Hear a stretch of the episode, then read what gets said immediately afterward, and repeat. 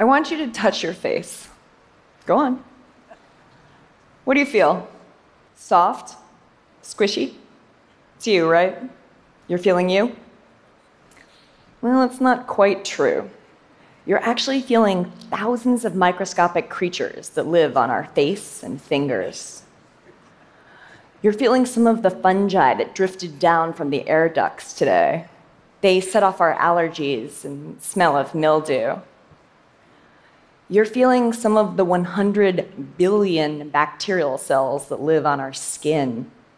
They've been munching away at your skin oils and replicating, producing the smells of body odor.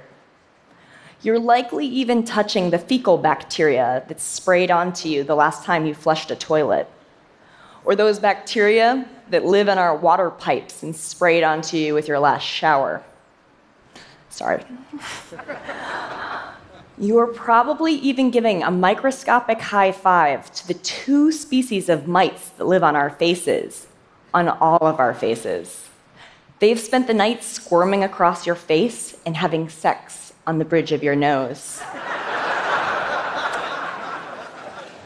Many of them are now leaking their gut contents onto your pores. Now look at your finger. How's it feel? Gross? In desperate need of soap or bleach? That's how you feel now, but it's not going to be how you feel in the future. For the last 100 years, we've had an adversarial relationship with the microscopic life nearest us. If I told you there was a bug in your house or bacteria in your sink, there was a human devised solution for that a product to eradicate, exterminate, disinfect.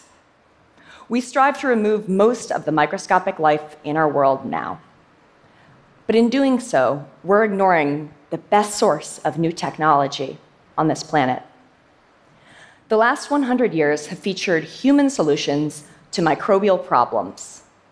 But the next 100 years will feature microbial solutions to human problems. I'm a scientist, and I work with researchers at North Carolina State University and the University of Colorado to uncover the microscopic life that is nearest us.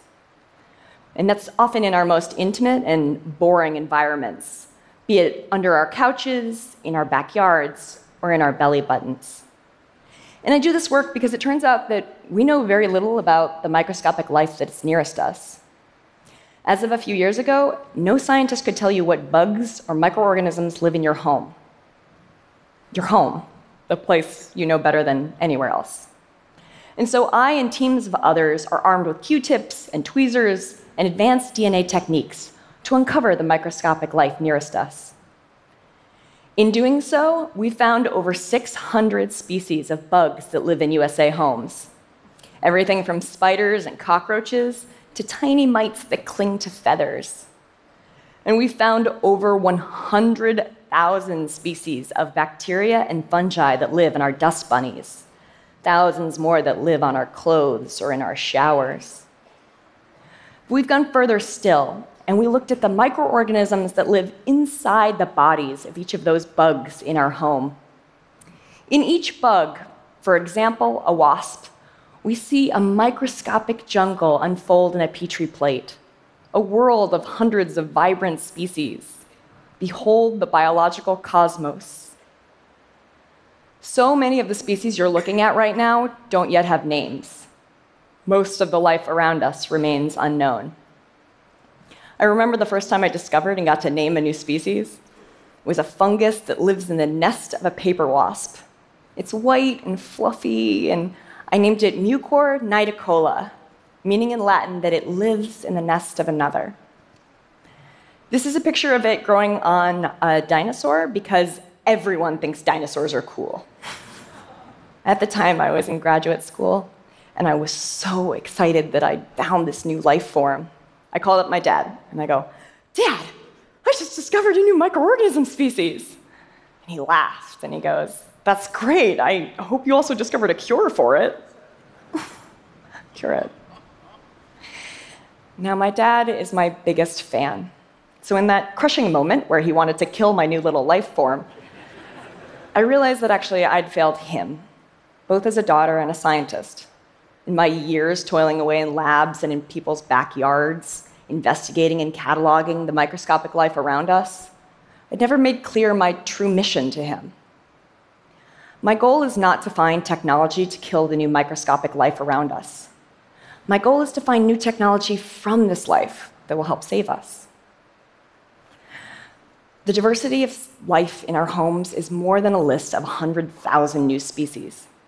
Is 100,000 new sources of solutions to human problems. I know it's hard to believe that anything that's so small or only has one cell can do anything powerful, but they can. These creatures are microscopic alchemists with the ability to transform their environment with an arsenal of chemical tools.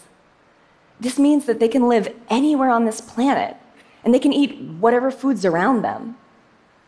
This means they can eat everything from toxic waste to plastic. And they can produce waste products like oil and battery power and even tiny nuggets of real gold. They can transform the inedible into nutritive. They can make sugar into alcohol. They give chocolate its flavor and soil the power to grow. I'm here to tell you that the next 100 years will feature these microscopic creatures solving more of our problems. And we have a lot of problems to choose from. We've got the mundane, bad smelling clothes or bland food.